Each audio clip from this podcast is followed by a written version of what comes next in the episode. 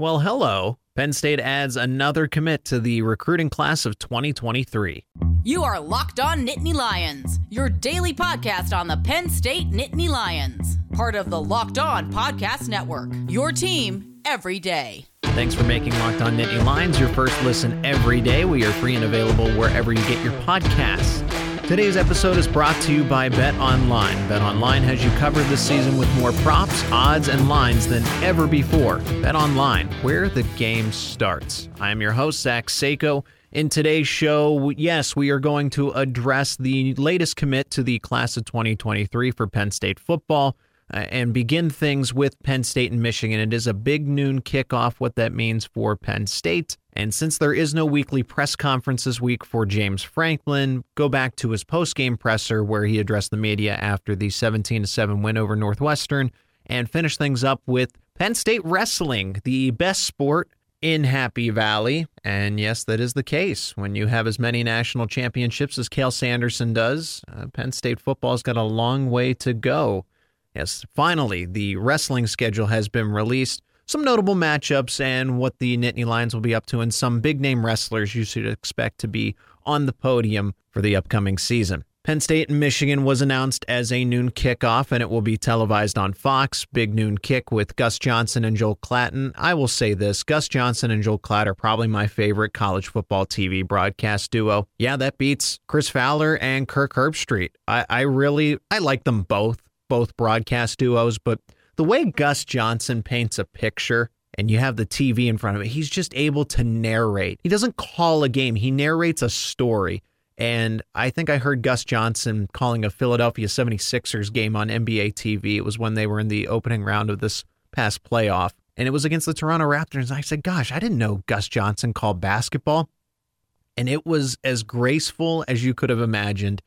He's the same way when it comes to football. I like that he is the main Fox game. Like, this is the prime time for Fox. Fox wants to own that noon window, and they do.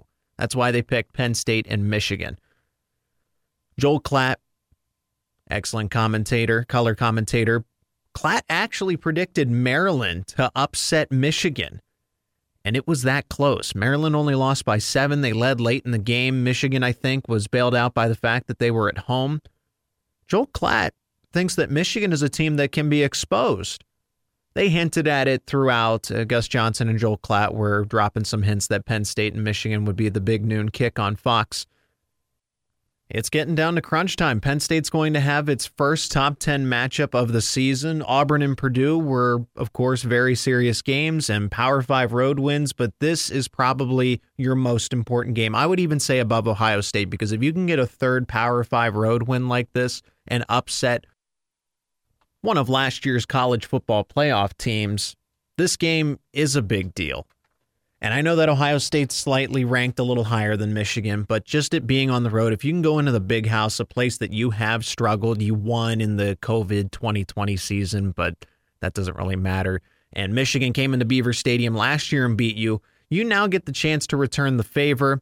Of course, when that week leading up next week to it, there will be plenty of previews and scouting. We'll do, of course, a Penn State Michigan crossover and talk about all of that. But Penn State and Michigan have met 25 times, all since Penn State joined the Big Ten in 1993. And Michigan does hold the upper hand in the all time series, winning 15 games to 10 with an 8 to 4 advantage in Michigan's stadium. It is a maize out. This is Penn State's third color out game. Purdue, Auburn.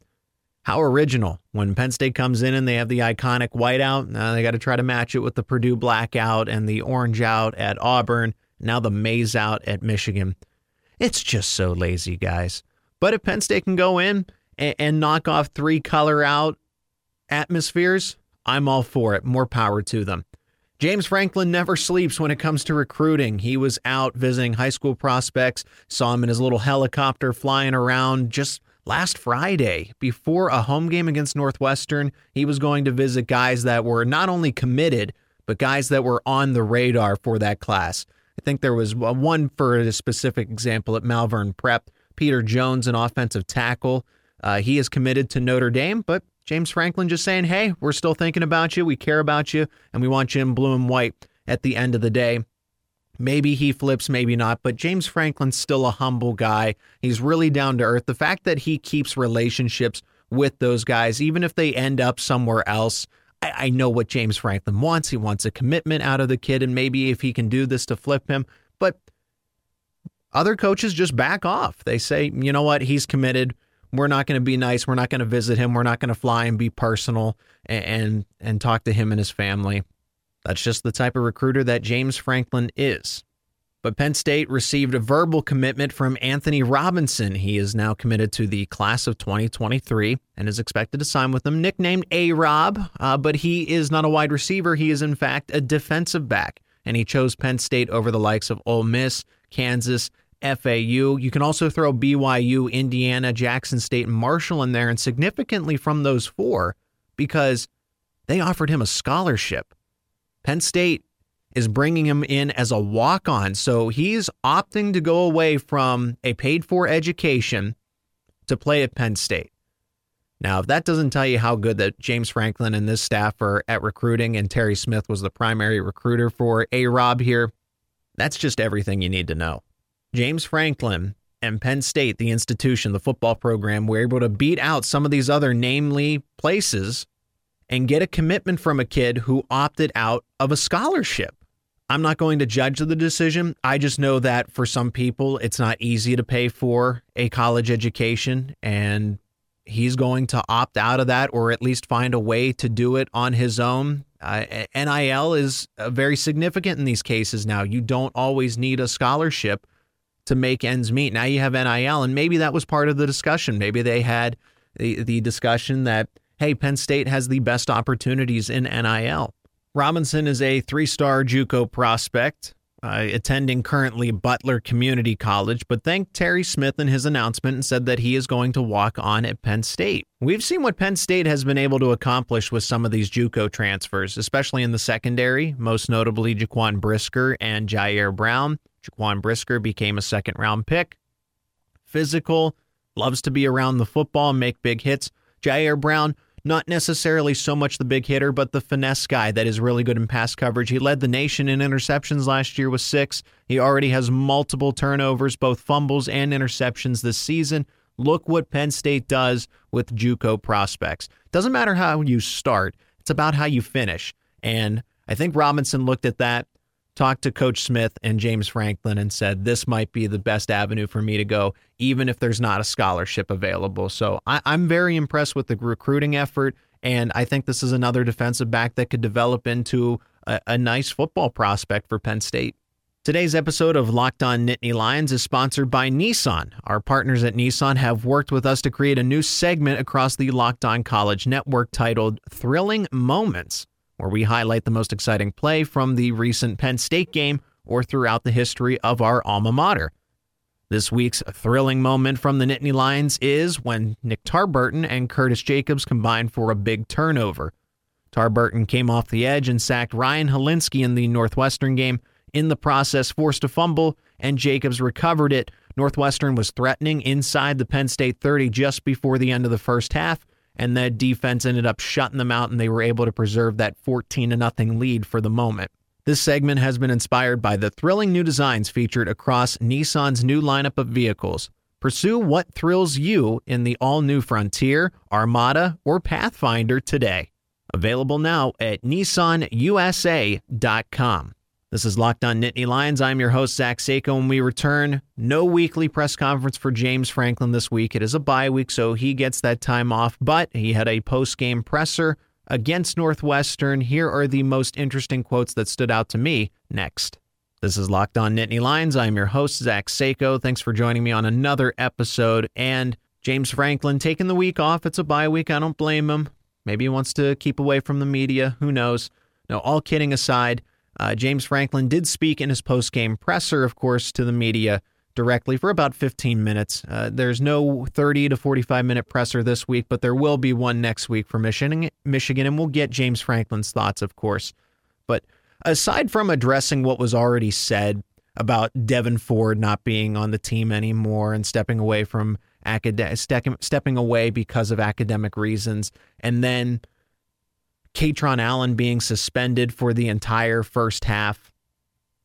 Now, James Franklin didn't specifically say Kaytron Allen was suspended, but he did admit I'd, I prefer not to talk about either A, injuries or disciplinary actions.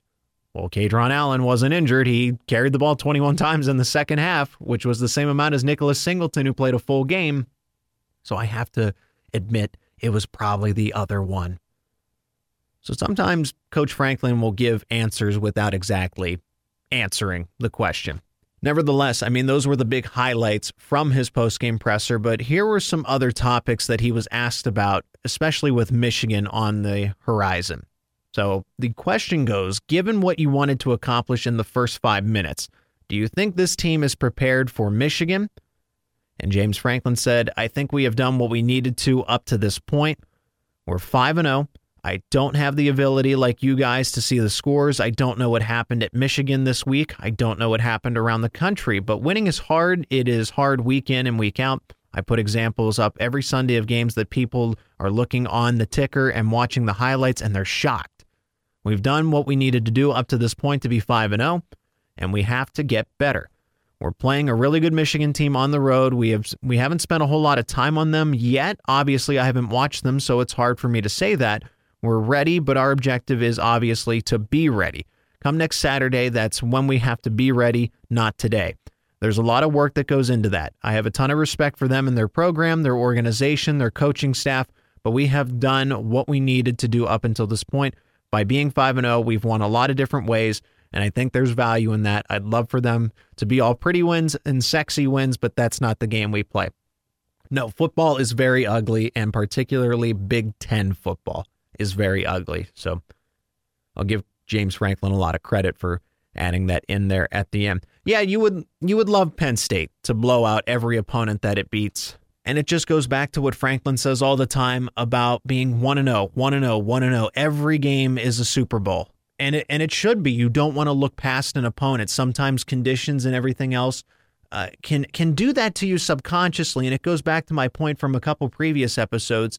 There is no doubt in my mind that Penn State was looking forward to Michigan and through Northwestern. And that's not anyone's fault. Now, it's your fault if you lose that game, obviously. But Penn State did not put its best effort against Northwestern, and that starts with game plan and then it's execution. Why are you putting your best playbook together for a team like Northwestern? Exactly, you're not. Penn State is not going to use its best plays in a game against the Wildcats. Additionally, you are going to dial it back a little bit so that you are healthy going into the next game. It's just a subconscious thing. Nobody is going out there and saying, hey, I'm going to go 80% so I don't get hurt in this game. But you're definitely going to be a little more conscious of it because you know what lies ahead.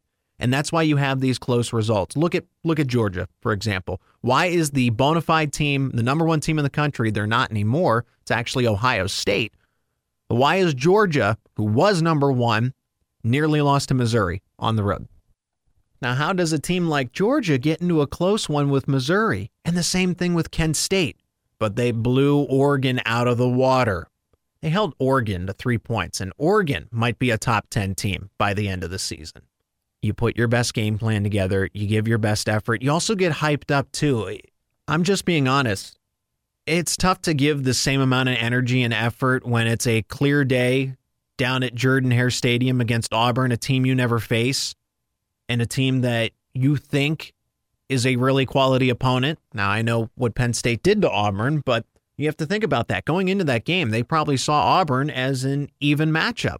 These teams know the spread. They know what the media is saying. They they know what the expectations are going into this game. And yeah, it's just the fact of the matter the effort level is going to be different in a rainy Big Ten game against a Northwestern team that you are expected to beat 99 times out of 100, maybe even 100 times out of 100. Against an Auburn where it's back and forth and nobody really knows, and they're from the SEC and we never play them and we're going into their building for the first time. There's just levels to it, and that's the difference. They're 5 and 0. Last year's team would not have won that Northwestern game. I can say that with assurance. Last year's team would not have been able to win that game. And the next quote that I think was important to address The question from the media as you go into the bye week here, just what are your first impressions on the areas uh, for growth you want to focus on this week, whether it be on the field or in the film room, finding areas for growth? What are some things that come to mind?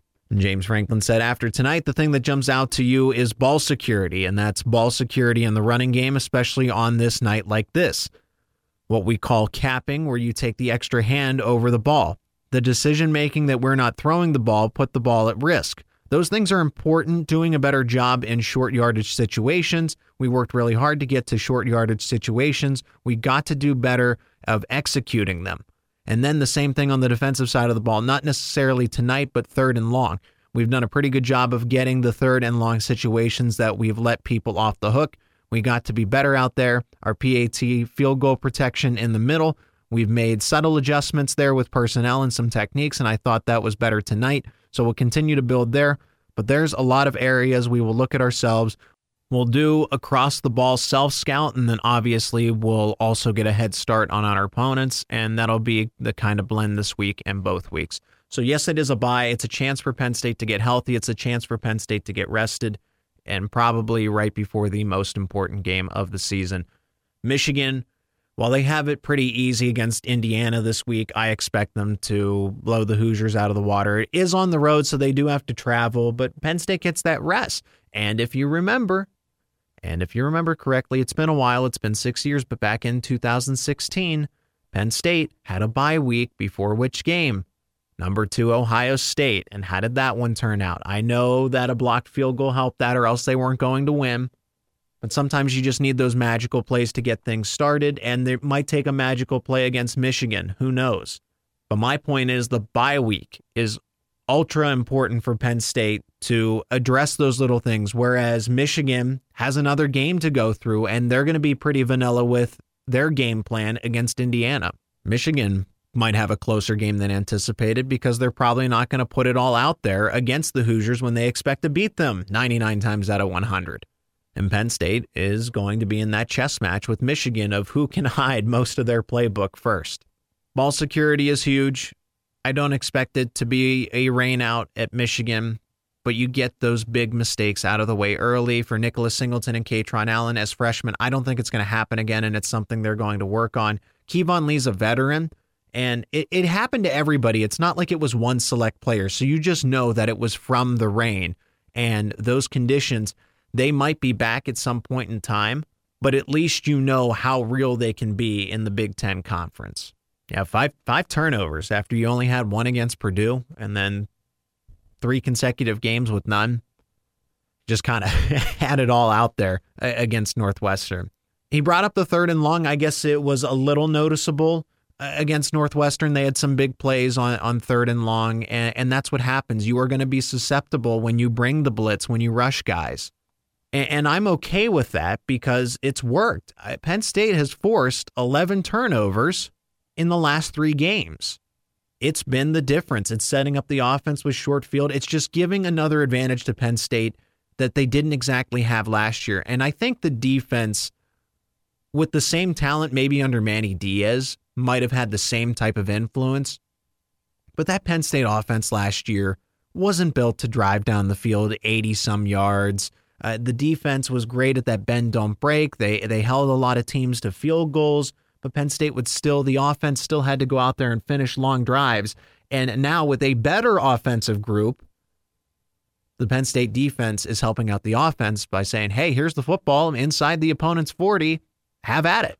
But yes, Auburn was able to convert some third and long. When it's third and 20, you're like, oh, Penn State's defense is coming off the field. Nope, not exactly. Uh, there were some plays like that against Northwestern, but not as many. And I think the conditions helped with that. It was definitely the conditions that that led to fewer third and long conversions for a Northwestern team. And James Franklin mentioned the PAT and kicking struggles that they've had. A lot of people blame Jake Pinegar, and, he's got to make those. He's the he's the guy. He's kicking the field goals, but it does start with the protection. And if guys are getting through, if guys are, are adjusting Jake Pinegar's timing, if they're adjusting the the flow of the play, he's probably going to miss more if he doesn't have that reassured protection. they were three for three on any sort of PAT and field goal kicks in that kind of weather. So they, they made the necessary adjustments. When something's going wrong, and if a team is good like this one, they are going to make the adjustments and they're going to do it right. And that's good to see that Penn State is challenging themselves to highlight those issues and then get them right. Turn the weaknesses into strengths or just something that an opponent can't use against them. BetOnline.net is your number one source for football betting info this season. Find all of the latest player developments, team matchups, news, podcasts, and in depth articles and analysis on every game you can find. And as always, BetOnline remains your continued source for all of your sport wagering information, with live betting and up to the minute scores for every sport out there. The fastest and easiest way to check in on all of your favorite games and events, including MLB, MMA, boxing, and golf. Head to betonline.net or use your mobile device to learn more. BetOnline, where the game starts. I'm your host, Zach Seiko. When we come back here on Locked On Nittany Lions, Penn State Wrestling has its schedule finally. It only took till October. Normally, they release that back in early September. Uh, it is here. The biggest dual meets for the Nittany Lion wrestling team and which athletes will be on the podium in the spring when they have the Big Ten and national tournaments. It's Locked On Nittany Lions. Thanks for tuning in for another episode of Locked On Nittany Lions. We are free and available wherever you get your podcasts. I am your host, Zach Seiko. The Penn State wrestling schedule has been released, and Penn State is favored to win it all again as a team. They are expected to have five individuals on the podium as well. Number one to open the season, and probably number one to finish. I'm not going to go through every single dual meet, but Penn State does start off the season in November 11th. It's a Friday at home in Rec Hall against Lock Haven. Sunday, November 20th, they go to the Black Knight Open hosted by Army in West Point, New York. Uh, do have some tournaments and dual meets throughout December. Uh, most notably, the collegiate wrestling duels, where some of the best wrestlers get together. That's in New Orleans, Louisiana, and it's right before Christmas on December 19th and 20th. Then in January, after a little bit of a break, Penn State is on the road at Wisconsin. On the 20th of January, they host Michigan at the Bryce Jordan Center. And I think, at least for my memory, they are hosting two teams in the Bryce Jordan Center for the first time, or at least the first time in a while. One of those is Michigan on Friday, January 20th, and then Friday, January 27th against Iowa. And Iowa gets Spencer Lee back. They're they're lightweight, insanely talented, probably one of the best lightweight wrestlers in collegiate history. I can honestly say that. And he comes from Pennsylvania. Uh, almost finished his high school career with a perfect record. He ended up losing in the final, strangely enough. I had one loss, and that was it. But they host Iowa in the BJC, and we know how good that Nittany Lion Hawkeye wrestling rivalry is.